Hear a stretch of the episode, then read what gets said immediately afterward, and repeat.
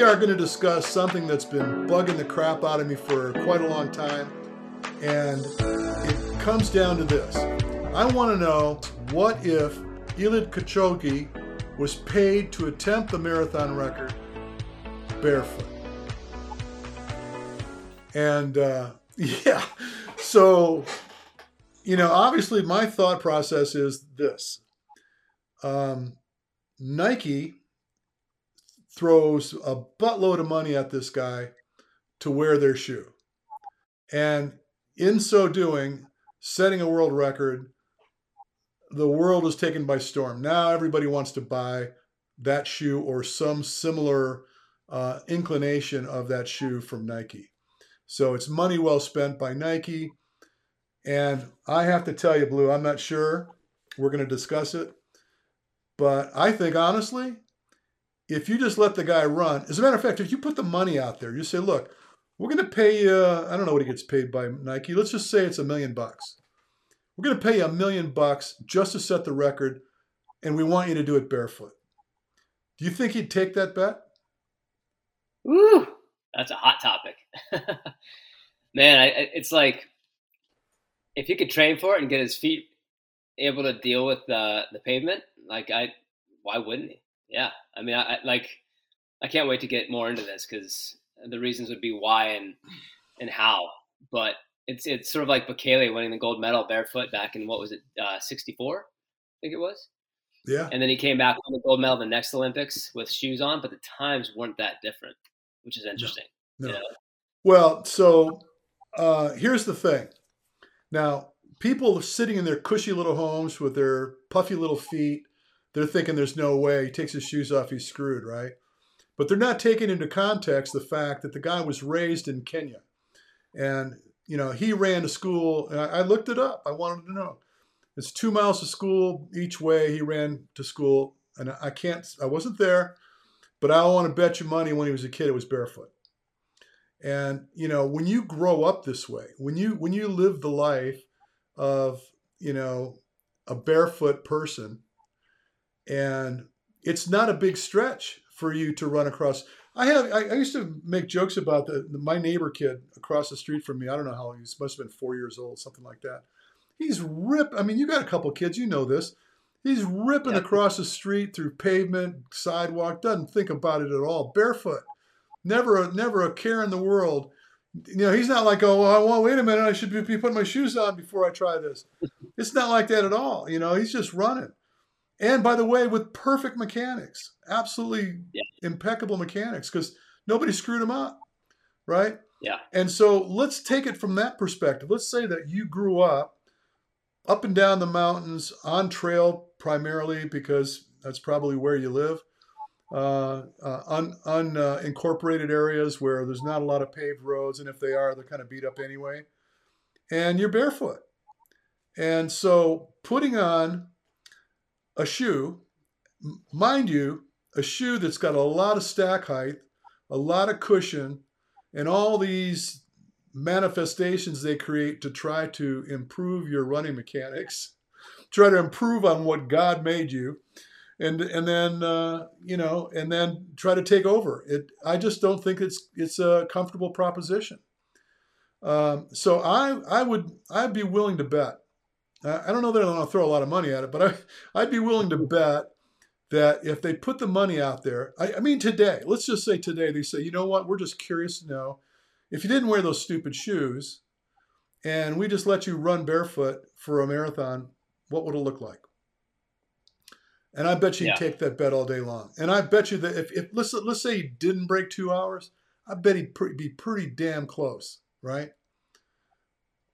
And I bet if you took and you just put regular old school racing flats on them with no technology, just a little piece of rubber, you know, I think that that like I guarantee, with just watching the human progression of marathon and all race times get faster and faster and faster, that that is happening anyway, and then the shoes are taking all the credit for it when the athletes are just they're putting more, they're they're making more sacrifices. Everything in sport is getting taken to a higher level and it's just so funny to watch the marketing behind this whole thing. I'm like, in the shoes take all the credit. It's like, that, yes, it's ridiculous. It's ridiculous. And listen, you and I, um, you know, we've known each other quite a long time, and I, I'm not I'm not here pounding the drum for barefoot running. I'm just suggesting that the influences that are that are imposed upon you by a shoe do not have not nobody's proven so far that by the little gimmicks that they throw into these shoes you're going to become a faster runner and there's a lot of people that want to yeah. believe it and i've been hearing a lot of people talking about the the, the carbon fiber shank that they're putting in the shoe now and they're getting some some yep. bounce out of this thing um, and uh, you know years ago i mean when we were doing things with newton they they used to you know, I, I have a cutaway of one of their shoes because I used to sell them in my place. Had a little carbon um, plate in there under the yep. forefoot, right? and uh, yep. their their interest was to cause the surface that you come down on to be firmer. They weren't looking yeah. for any kind of response from it other than to basically become a firmer surface. Um, and, yep. the, and I think the, the the the the falsehood in all of that is that you've got this little wafer of carbon, but beneath that you got those lugs, and that's soft. That's supposed to kind of like let you know that you're landing on the right spot. And then so all that that fluffy stuff between you and the ground is where problems start to, arise. And yeah. and I I'm never going to get a shoe sponsor ever unless somebody one day gets ballsy enough to create the right kind of shoe and never decides to change it. You know, the biggest frustrations yeah. people have with with shoe manufacturers is as soon as they settle into something they like, they change it. Right? Yeah. And that the closest thing Nike ever came to having a decent shoe or shoe line was the Nike Free, which they've canceled. Right. But that shoe allowed your foot to go through the natural range of motion. It wasn't giving you much more than a little padding. Um, it had that pattern on the bottom that with the, the sole itself, the sole itself was cut up so that it would flex, you know, in every direction. So the shoe was really just doing nothing more than patting the foot. Um, but you know, of course, that's that's gone. Well, yeah, and the only thing, the only thing um, that I would take exception, well, a couple things I would take exception to in that particular shoe was they came to that little point in the front, like all the rest of the shoes do. Yeah. And I've I've been arguing this point for a long time where you know your your big toe is out here, man. It's not up here in the middle. It's not there. So if you're kind of controlling the design of the shoe, you should try to conform the shoe to your foot, not try to get your foot to conform to the shoe, which yes. is a problem. And, and big toe strength and activation and tibialis activation helps dorsiflexion, hamstring activation, all the way up to kinetic chain. So I mean, having a strong big toe and the ability to flex that is huge for for the way everything, the entire range of motion happens. And I mean, well, not only that, but it, it, it, take it a step further. You're referring to the windlass mechanism, which is basically where when you flex that great toe, you you uh, you tension your plantar fascia, which supports yeah. your midfoot, and obla di obla da right up the kinetic chain. You're starting to improve your your mechanics. You're you're more stable. You have more force production off the ground. But so, and then if you if you take a little too much squishy material between you and the ground, all bets are off again, because that that influence of of you trying to identify where the ground is um, through that material is a problem. So I, have told people a million times, said, look, I'm not going to tell you what shoe to buy. I want it to be. I don't want it to influence you. I don't want the shoe to be designed in such a way that uh, it cramps your toes or it tries to teach you to do something. I don't want any any um, um, I forgot what they call it um, where they're putting stuff under the arch. Um, yeah. You know, yeah. they're, they're la- they put that that that last um, a stiff last underneath there that try to hold your arch up. You know, whenever you try to get in the way of what the muscles are trying to do, you you, you make the muscles weaker, right? Yeah. So I, I just I don't know, and, and so the potpourri of stuff that's gone into the shoe that Kipchoge wore uh, during that during that uh, amazing achievement. Um, I don't know. I, I, I, I'd venture to say that if they just let him run with a shoe that really works for him rather than a shoe that, that really works for them, he probably would have even got faster. He probably would have even got faster. Well, can we talk about what they're trying to achieve from the shoe? I think, like from my understanding, the idea of a soft cushion is the mitigation of impact forces, right? So you're trying to like you're trying to like allow for less damage to the body. That's what I've heard so many times from from Nike and other companies that are that are trying to innovate this whole thing. And then they're giving the the force that you're that you lose by mitigating the impact. You've got to replace it with something. So that carbon fiber plate basically is like an energy return system. So you're basically losing force production with a soft foam, and you're giving it back with the carbon fiber plate. So you're basically trading force, right? Like you're losing it and then you're giving it back. what's the point of the whole thing? It's like well, but first of all, it, it's it's it's not true. Okay, by putting that cushion between you and the ground, you're not mitigating impact forces.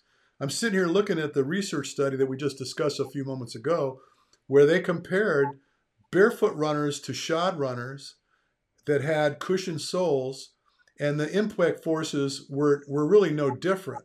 It's just that because the barefoot runners are more in tune their their afferent feedback they're grabbing from the ground causes you to be sharper. You're you're proactive to the next step rather than being reactive. So when you land on that cushion, you're you're getting a false uh, positive from the ground. You're not really feeling what the ground's doing until late. And then the reaction of the stiffening of the leg is also late. And so it's and I use I've used this analogy a million times. It's like if I go to punch you in the face and then you duck after I punched you, right? You know, that's that's what you're doing. You, you're you're responding, but you're late.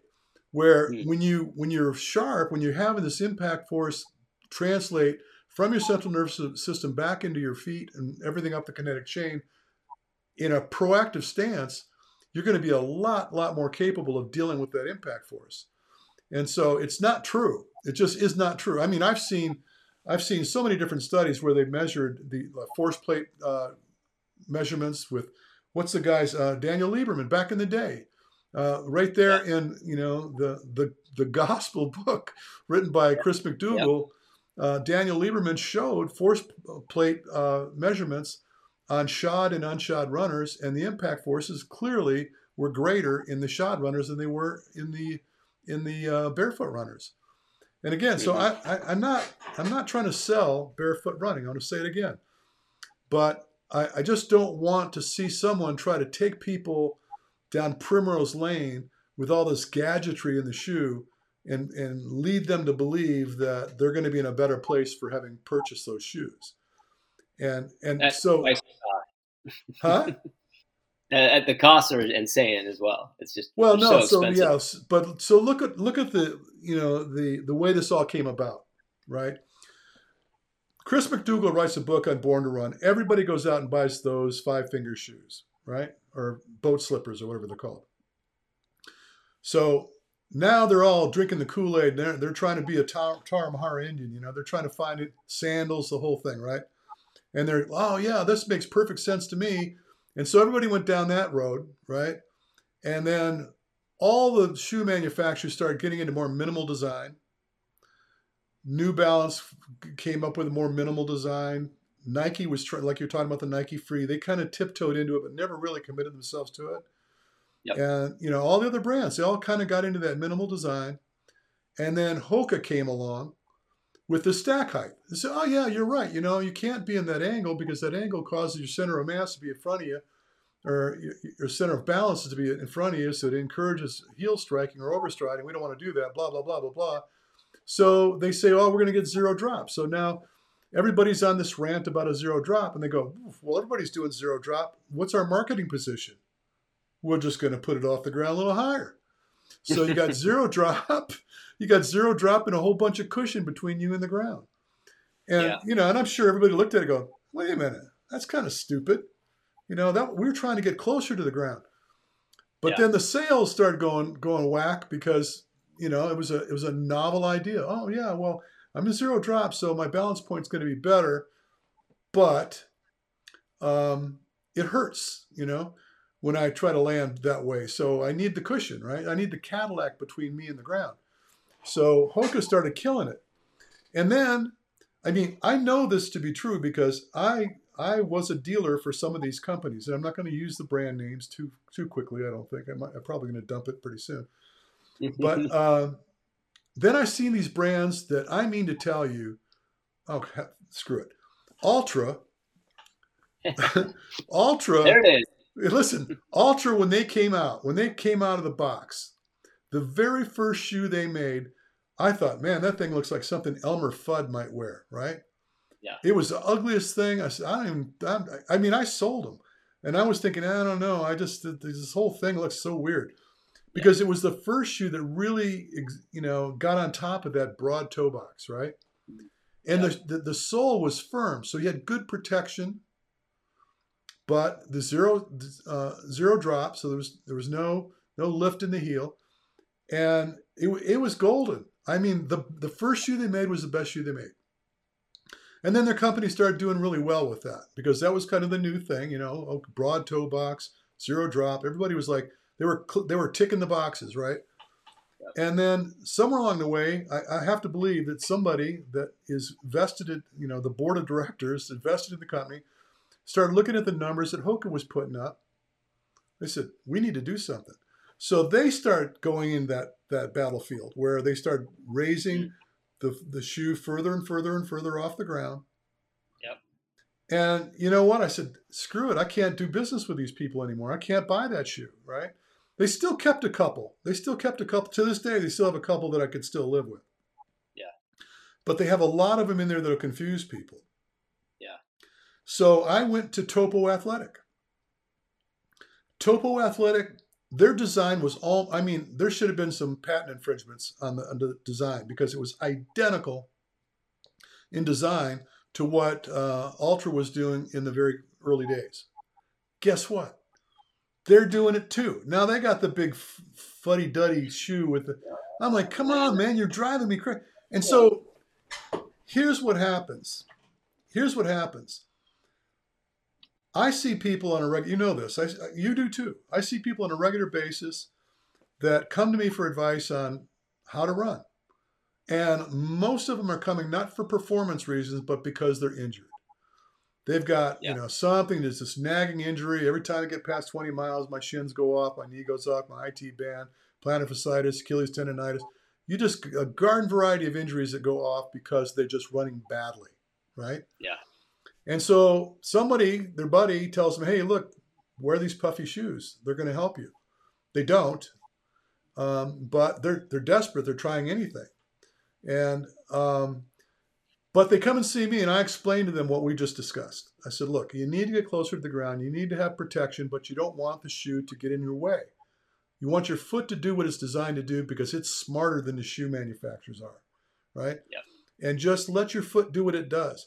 And you know Yeah. this too. I mean, I'm going to get ahead of myself and assume you get somebody out on an infield of a football field that's like a, a um, astroturf or something where it's really pristine, and you take their shoes off, they run perfectly.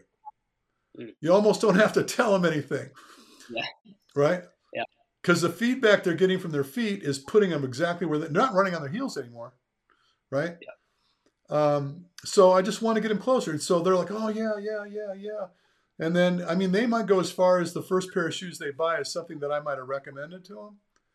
And here's where the here's where I really get screwed. Is like, then I'll see something on social media like six months later, eight months later, and they're wearing one of those idiotic shoes again. The marketing, the marketing genius finally got to them. The you know like it's Yeah. like it's like it's insidious. It's like eating at you, you know, eating at Yeah. you. And the, What if? What if works? Let me try it. I, I'm guilty. I've done it. I've like I've experienced it. I know. Yeah, I can't do it, man. I can't. Well, I take it back. I did once. I did once, and this is a long time ago. And I have a friend who remains nameless that is he's he works for Hoka, and he's in the design field. He's he's he's into the whole design thing. He calls me up and says, "Dude, you got." He goes, "I know, I know, I know, I know how you are and whatever, but I got this shoe. I want you to try it. I'm going to send you a pair." It was one of the first iterations of the Hoka bastard shoe. I don't remember the Yeah. name. And I- thought, well, okay, you know, he's a good guy. I'm gonna, I'll give it a shot. He gave, sent me the shoe, right? I went outside. I got a half a block, and I, I was scared. I, I mean to tell you that I was so unsure of what I was doing that it scared me. I turned yeah. I turned right around, went home, put them back in the box, told my wife to sell them, and she mm. she put them on eBay or something. and We got rid of them. Five hundred dollars. yeah, I don't know, but yeah. so um, again, getting back to the argument, the argument is, what if, what if somebody threw some money at Kipchoge and said, "Hey, look, we happen to believe that it is not the shoe that you're that is leading you to success. We believe that if you're just left to your own devices, if you just take take whatever time you need to train for it, like you did for Nike. Matter of fact, go all the rest of the stuff they did for him, you know, getting his nutrition organized and all the testing and diet and whatever uh, hydration strategies and all that. Keep all that. You know, that's all good stuff. Keep yeah. all that. Just take the freaking shoes off. And same mm. drill. Find your pristine environment to run in. I mean, they find they find the most premium place to do this, right? Yep. And same same course. Try it again barefoot. I mean, even for me, it's like even without just the high tech, you know, elevator shoes, whatever those are, the, the spacewalkers. I mean, even just some old racing flats is, is it would be an, as interesting. I mean, well, not quite as interesting because the uh, the only thing for me would be like, is the bottom of his foot would it would he be able to build the calluses enough up in X amount of time? I mean, he have to take like I feel like it would take like a, a year to really get a proper callousing back on his foot after but being. See, I don't know, man. I mean, you and I both, you know, our dear friend who's passed away, Alberto, who what he had the world record for the most the most barefoot runs of any human being, Guinness Book of World Record, right? Yep. Now his feet weren't real pretty, but they weren't scarred up either. I mean, it was. And oh, yeah. what was that other dude's name that used to be? Was Ted? Somebody? Who was the guy? Todd huh? Byers. Todd Byers.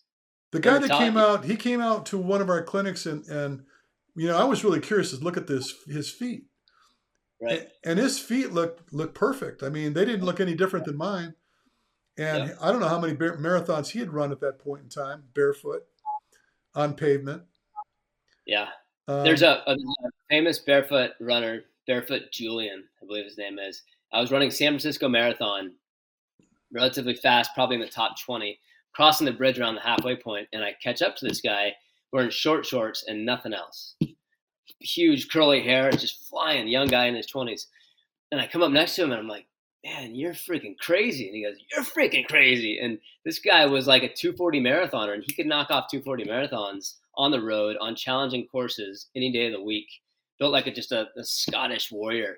Um, but yeah, it was, it was funny because he's like, yeah, you're crazy. And I remember was, was he barefoot? I, barefoot, yeah. Barefoot 240 guy, like all day, every day. I mean, that was his thing. Um, well, I don't believe yeah, I don't believe it's a function of needing callus. Calluses are going to save you if friction is involved in your ground contact. Right. So when you start scuffing the ground, you got a problem, right? And then you probably build calluses to try to abate those that friction. Yeah. Um, but when you land well, you don't have that friction. Yeah. So, and I think that when you're more sensitive to the way you're landing, you're more you're more inclined to do the right things and not need it. I, I, I would venture to say that they probably don't need. I mean, it's not like if you go checked all these barefoot runners in Africa, you're going to find all these big calluses on their feet. I don't think that's the case at all. Yeah, I mean, I, I one of my friends, Prince Mumba, two-time Olympian in 800 meters, he sends shoes back to Africa, back to Zambia where he's from, and in Lusaka they don't have any shoes. You know, they're they're they, they don't have much at all. And it's funny to watch. He'll send me videos when he brings the shoes back. These kids are sprinting on the track, on the track surface, which is pretty rough. And I mean, they're doing like, you know, they're doing fast workouts, and some will have like Crocs on their feet that don't fit. Some, most of them though are barefoot, and it's interesting because it's not as if the guys winning in, in the workouts or the races are the ones with shoes on. Not at all, right? Like the yeah. barefoot guys, there's more barefoot than than than shod, and yeah, it's not the shoes are definitely not the the um I guess that yeah, it just shows that it's it's an, it's equal either way. Basically. Well, I, am with you. Uh, the racing flat would be a good design, and and you know it's funny because I used to I, you know I'm a geek. I used to go to these high school um, track meets, and I see these kids that are wearing these fancy uh, spikes that they're, you know, I'm sure that like Billy got a pair of these really bitchin' spikes. So everybody's got to have that that particular spike, you know, whatever it costs. Parents just do it, right? And they're not even yeah. running with with uh, the spikes; they're landing on their heels on on the track. And I'm sitting there going, "Hello, do you notice those things in the front? That's for you to, you know." And you know, the coach is standing there watching; he's not saying a word about it. But because uh, he has no idea. Yeah. So, but the point is, is that um, they would run uh, when they're competing. They put on the the track spikes or the, the racing flats, and then when they go out on the road yeah. and train, the, the shoe is polar opposite. Some big heel, whatever, and it it's contrary because now you're confusing your feet. Your feet don't even yeah. you know. One day it does this, and one day you're asking it to do something else, and, and it doesn't it doesn't bode well. Uh, I've told yeah. people a million times, look, whatever you design, whatever design shoe you end up with, try to be consistent with it, no matter what you do. You know, I'm going to go to a race this weekend, uh, uh, the Nashville Spartan. Uh, I hadn't been there yet. This first time for me since I moved, and I know what's going to happen. All all the people that are racing are going to wear a trail shoe that the majority of them are going to wear a trail shoe that are zero drop and very minimal in design. Um, yep. And then when they train, they're wearing something completely different. They put on some big moken, you know, puffy shoe, and they get out there and you know swing for the fences, right? Yep. And uh, so, and, and, you know, they could be heel striking. They could be running around in their cushy shoes on their heels, and then when they change to the minimal shoe, they do the same thing. And then they don't know why they're getting hurt. You know, they think it's well as a shoe. I got to keep wearing the other puffy shoe. That's, you know, so yeah. Anyway, I this is this this is like therapy for me, right? Uh, get getting a chance to actually rant. You're gonna get about, you know about this because I honestly, I, if there's anybody out there that's watching this right now, I'm dying to hear what they're thinking about whether or not they think that the forget about Kipchoge. Let's just talk about across the board these African runners. You know, you know what happens. Tell me, tell me one guy that you know that's a sub 215 marathoner that doesn't have a shoe sponsor. Hmm. Yeah, I mean, watching like um, Scott Fobbs and these guys and Flagstaff and you know the up and coming generations. Um, it's a lot of them don't have a shoe sponsor in the beginning, and they achieve that level without the sponsor, running whatever the hell they get their hands on for whatever reason. Um, and then they get the shoe sponsor, and then it's funny because it's not as if they just they fancy shoe and then they start running that much better. It just doesn't happen, you know. No, you're but you're my, not seeing. Yeah, my point being is that when you start looking at the elite fields, these guys have shoe sponsors, right? because the, yeah. the, the, manufacturers are trying to get their brand out there in, in the populace on somebody that shines right yeah and, and so if if i approach you you know you worked for nike for so many years if i approached yep. you and i said look um, we think you're a great athlete and we think you're going to do great things and we're going to support you and we're going to give you you know let's just say we're going to give you five grand a month and this is the shoe we want you to wear, and we're going to give you a bonus every time you win a race. You're wearing that freaking yeah. shoe, right? Because you're thinking, come hell or high water, I want that five grand, and I could probably still run pretty well in it. You know, yeah. It might even hurt your feet, but you'll you'll wear it. You'll wear it. Remember Meb getting dropped by Nike because he wasn't performing for a couple years. Wins Boston. I think it wasn't he wearing Skechers. Remember the Skechers? Yeah. I mean, it's it just goes to show. Like, I mean, that shoe there wasn't much to it. That was it was a very simple. I mean, they were not putting a lot of. They didn't have a lot of money to throw at those shoes. You know. Won Boston. No, but again, it's it's just people come. They're under the impression that oh my God, look at he's wearing and and you know. By the way, in in obstacle course racing, there's a new shoe brand. It's called VJ shoes, right? VJ shoes, right? And guess who they called first for a sponsorship deal? Yeah. VJ, right? VJ was an up and coming guy. He was winning, you know, shoe in for world championships. First call they made. And, you know, to his credit, the shoe was too narrow for him. He said, I can't, I can't do business with you. I can't wear this shoe. because because nice. I will not win if I wear that shoe, right? Um, so what they did is they gave a pair of those shoes to everybody else. Everybody else that's top flight athlete in the sport got a pair of VJs. And guess what? Everybody that saw the pros are wearing the VJs, everybody went out and bought a pair of VJs, right? I've never Marketing. put a pair on. I have no idea whether they're good or bad or indifferent. And I'm not gonna I'm not gonna cast aspersion without having experienced it. Um, but just looking at the shoe, uh, it it hasn't drawn my attention for for all the great you know virtue that it, it presents. It just just ain't that big of a deal. Um, yeah. It's actually pretty benign. It's it reminds me of like uh, like an old uh, Nike Air or something. You know, without the sack, it's just you know a little bit. Of, I think it's got like a four mil drop or something like that. You know, a little bit of uh, stack height and the toe box now is t- starting to get a little bit broader. I think they're kind of getting the, an inkling as to the, the need for that. But it's not that big a deal, you know. Um, yeah. So I don't know. I just I just think that the influence that's imposed on these athletes and the influence from the athletes that's imposed on the populace is just corrupt.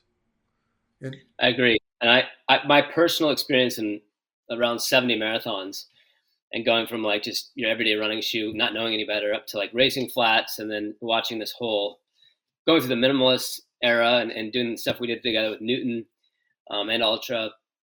Just I feel like I've seen it from so many different angles. And my personal PR was wearing the one of the most minimal shoes that I've ever seen, which was the the, the it was like a waffle racer of Nikes, which was the Flyknit Racer which they basically were they had that that knit technology where they had like a single piece of string knit together, but the sole was like it was just this minimal sole. I remember it, yeah. And they're supposed to just be sort of a fashion play for them. I did every one of my training runs, every one of my races over like a five or six year period in that shoe, and I was never faster, and my feet were super strong. Um, and I have since run multiple marathons with the high stack height carbon fiber plate did not get faster. And I've been really fit going into those races as well. And I, in my last race, I wasn't training in the Nike um, at all. I was wearing Adidas. Um, but I ha- the shoe I was wearing with Adidas turned out to be illegal.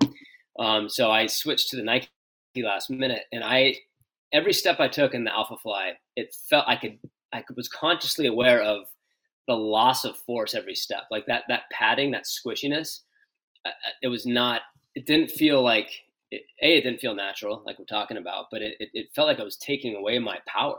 Um, and i just didn't feel like that the plate was giving the power back. And so it just felt squishy. It felt like felt it just didn't feel good you know and i and i would i would never race in that shoe again.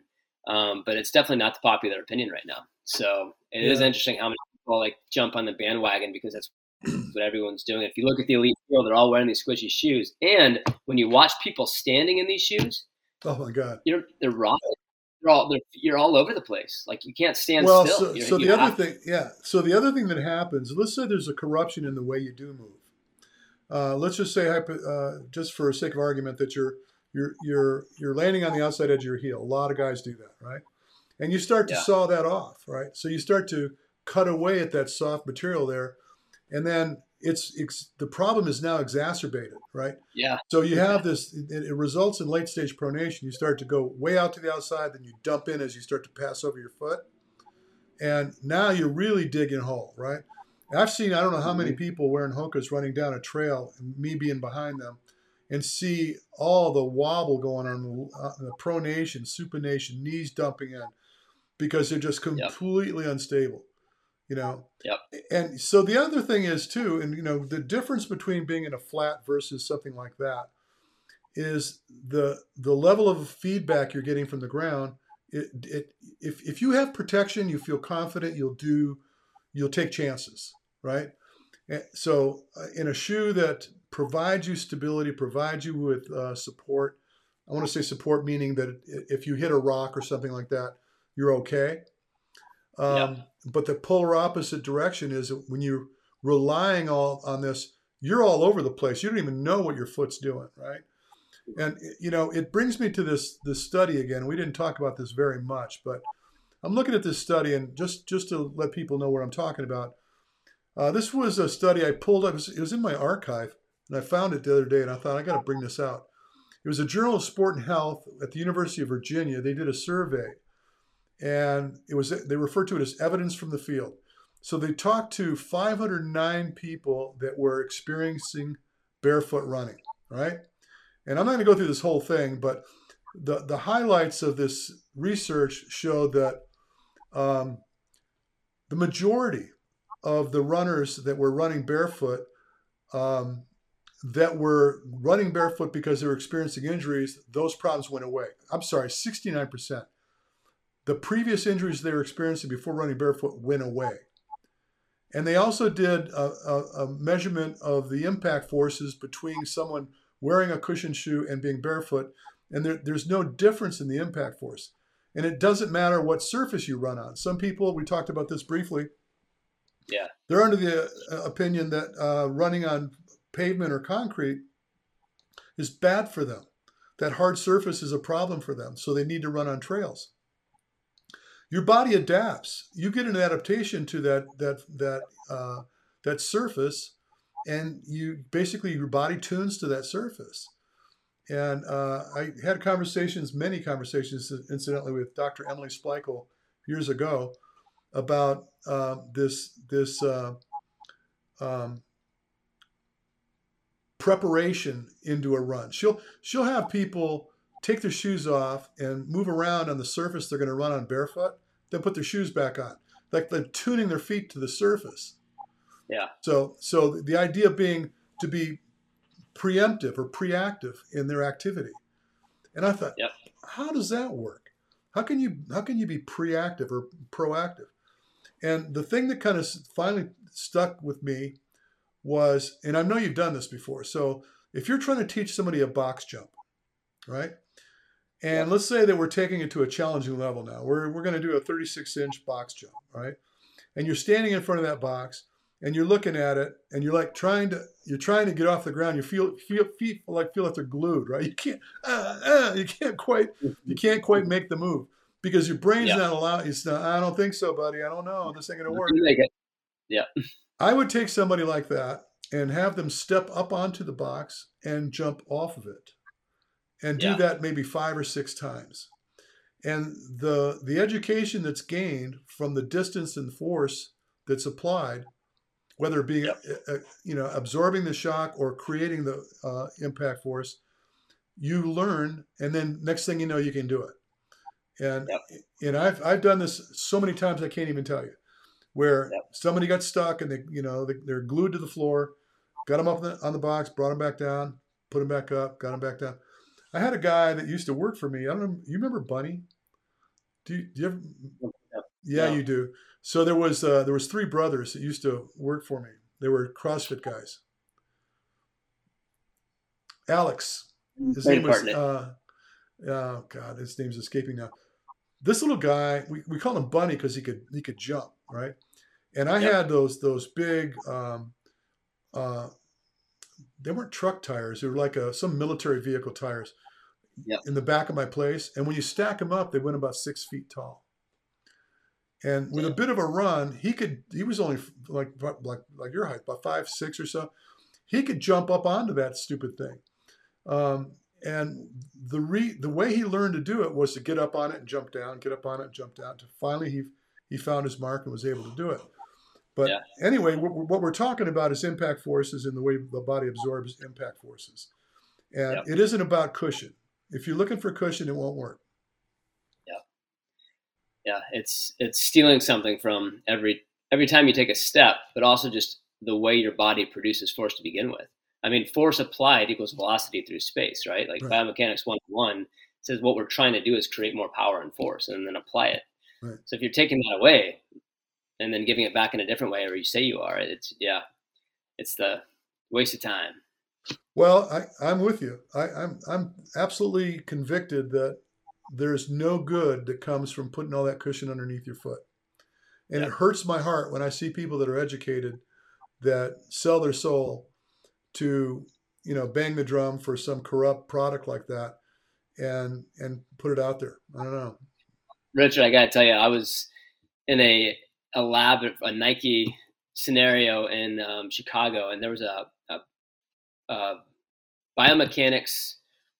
I think he, yeah, he's a bio, a biomechanics expert for Nike, and he was basically saying that they have no proof, scientific proof, that running or any specific thing in running causes any injuries. So they're basically saying like we don't know that running causes injuries, and we don't know how and what or why it does. So we can't make a shoe really that keeps us from getting injured. And I was just sort of like, man, Richard would love this one because it's like these well, are the people but, that are to be their their experts, you know. And I, I can assure you that it's kinematics. If you if you keep getting injured, there's something that you're doing wrong because your body's designed to do this. It's it's it's yeah. appropriately designed to to move through space efficiently. And yeah. if you're inefficient in your action, you will find injury. And yeah. I, I, I, just chase it down. Somebody comes to me, I have people do it all the time. You probably do it too. They, they call you on the phone and they tell you what hurts. And I can already start drawing the picture. I can yeah. almost start looking at what they're doing wrong that would cause that type of injury. Yeah. I, I don't even, almost 90% of the time, I don't even really need to see it. I mean, I do see it, but in my mind, I'm like, I know what it is. And they're like, really? You know, how could you? I said, because I've seen this, I've seen this many, many times before. And you're showing me, you're telling me your complaints are very similar to other people that s- suffer the same consequences. Yeah. So, anyway. So at the end of the day, take the shoes off. I, I think if you're not going to, like you've said, you're not a proponent of, you're not, you're not selling just barefoot running necessarily. But I think even just training some of the time barefoot on the right surface is good. And then and I think just getting yeah. Out of your way as much as you can. I think. Well, by the way, so let me be clear. I do recommend to clients that they do run barefoot on occasion. Yeah. And you know, obviously, in appropriate surfaces. Like, I mean, in my training programs, I you know, I, I point out, look, I want you to walk the area that you're going to run in to make sure yeah. there's nothing there that's going to hurt you, right? Yeah. And when you're pretty confident that the, pl- the space you're going to run in is clear, then yeah, I'd like you know, I've had guys I had a guy with uh, actually more than one, but I had this one guy in particular that comes to mind. He would uh, he had the worst case of plantar fasciitis. It was just not going to go away. And I'm going to tell you when that gets on you, you know it's it's a bear to get rid of it, right? Yeah. And this guy was really really hurting, you know. And uh, his girlfriend actually was training with him. I was training. I was coaching them both. She was doing really really well. He was doing really really poorly. He couldn't run. And I said, look, when she's running on the track, I want you to take your shoes off and run on the on the grass infield. And he did. And I asked him, I said, so when you're running barefoot on the grass, does it hurt? He said, no. I said, so it doesn't hurt when you take your shoes off and you're running on the grass. He goes, nope, it doesn't. I said, all right. Um, so that's what you're going to do for a while. It got cold, right? So he wasn't going to go out there in the cold and the barefoot. So he started running on his treadmill at home barefoot. Mm. And he put in a lot of time on the treadmill barefoot. And I think almost a year transpired. And this, but by this time, he's no longer hurt. He calls me and says he wants to come see me because he wants to do a gait evaluation. I said, great. He goes, do you mind if I take my shoes off? Mind you, the guy flew from from uh, um, San Antonio, Texas, to L.A. to see me, and he says, "Can I take my shoes off?" I said, "Well, I assume we're going to get up to some pretty good speed. You sure you want to do that? He goes, Oh no, I do it all the time. And I didn't even know. He didn't. He never told me that. Mm. And he got on the treadmill and was running like a deer, barefoot, right? And yep. so I videoed it. And I now I got really curious. I said, so let's let's see what happens when you put your shoes on. And I videoed him with his shoes on, with his shoes off, and there was carryover. So when he put the shoes on after running barefoot, he actually ran pretty well in his shoes. He goes, Well, I only yep. wear my shoes when I race or when I'm outside. He goes, I don't generally wear, you know, all my training indoors is, is barefoot. Yeah. And supplemental, it's been great. So, can I tell you, when I have people that are suffering from issues like that, I take the shoes off them. Yeah. And and I usually, you know, as, as you know, rock tape, I'm wearing this. I, I get involved in with some homeopathic treatments, I should call them, and mm. we we we do a good job with that too. But at the end of the day, um, the quick fix is just get the shoes off. And, yeah. And stay barefoot as much as you can. Your kids are probably barefoot all the time, aren't they? All the time. And it, like, if people want to see proof of this, Dr. Mark Cucuzzella, right? Yeah. He's a Air Force Reserve Lieutenant Colonel. um, but just like a movement maniac. He's I think he has like ten sub two thirty marathons, a lot like myself, except he does a lot of the barefoot stuff, and he's got amazing video online of different paces on regular paved road, running you know sub six down I think 530, 515 pace barefoot, and you you watch it, and you're like, oh yeah, that looks totally natural, and he looks so, yeah. his running form is impeccable. He runs perfectly, and you know he spends like you say he spends a lot of time barefoot, and he owns yeah. a running shoe shop, right? So, um, yeah, that uh, what is it called, Twin Rivers or something like that? Yeah, it's um, West Virginia, I think. Somewhere on the East Coast, I forget where. Yeah. But yeah, I mean, I'm with you. I did an inter- I did a podcast with him. I I, I know. Yeah. Um, We've been doing it time, you know. Yeah. Well, again, I, am not I'm not here saying, hey, everybody, take your shoes off and run barefoot, um, because your pink little feet won't like it. You you need to condition yourself. I'm barefoot yeah. as we speak. I'm sitting here barefoot. Hey, same wear, here. Yeah, I wear shoes. yeah, I wear shoes when I leave the house. Yeah. If I'm if I'm home, I don't have shoes on. Uh, I grew up in a flip flop culture, and like I will do trail hikes, runs, run. I mean, I'm always in flip flops, and you know, it's my feet are strong, and yeah, I do a lot of beach runs too on the on the sand, um, all barefoot. So, and I have for I mean, 20 years. So, yeah. At the end of the day, uh, I think we got our message across. I'm really curious to see if anybody has any feedback. Uh, I could take it if they're criti- they want to be critical. Um, don't blame Blue. It's all my my fault. And uh, Blue, it's a pleasure seeing you. Uh, very very excited for you. Got another kid on the way. Three boys. That's man. crazy. yeah, you know you need to get a farm. I know, man. Gotta get, get one of them to milk the cow, the other one to feed the chickens, and the other one to plow the field.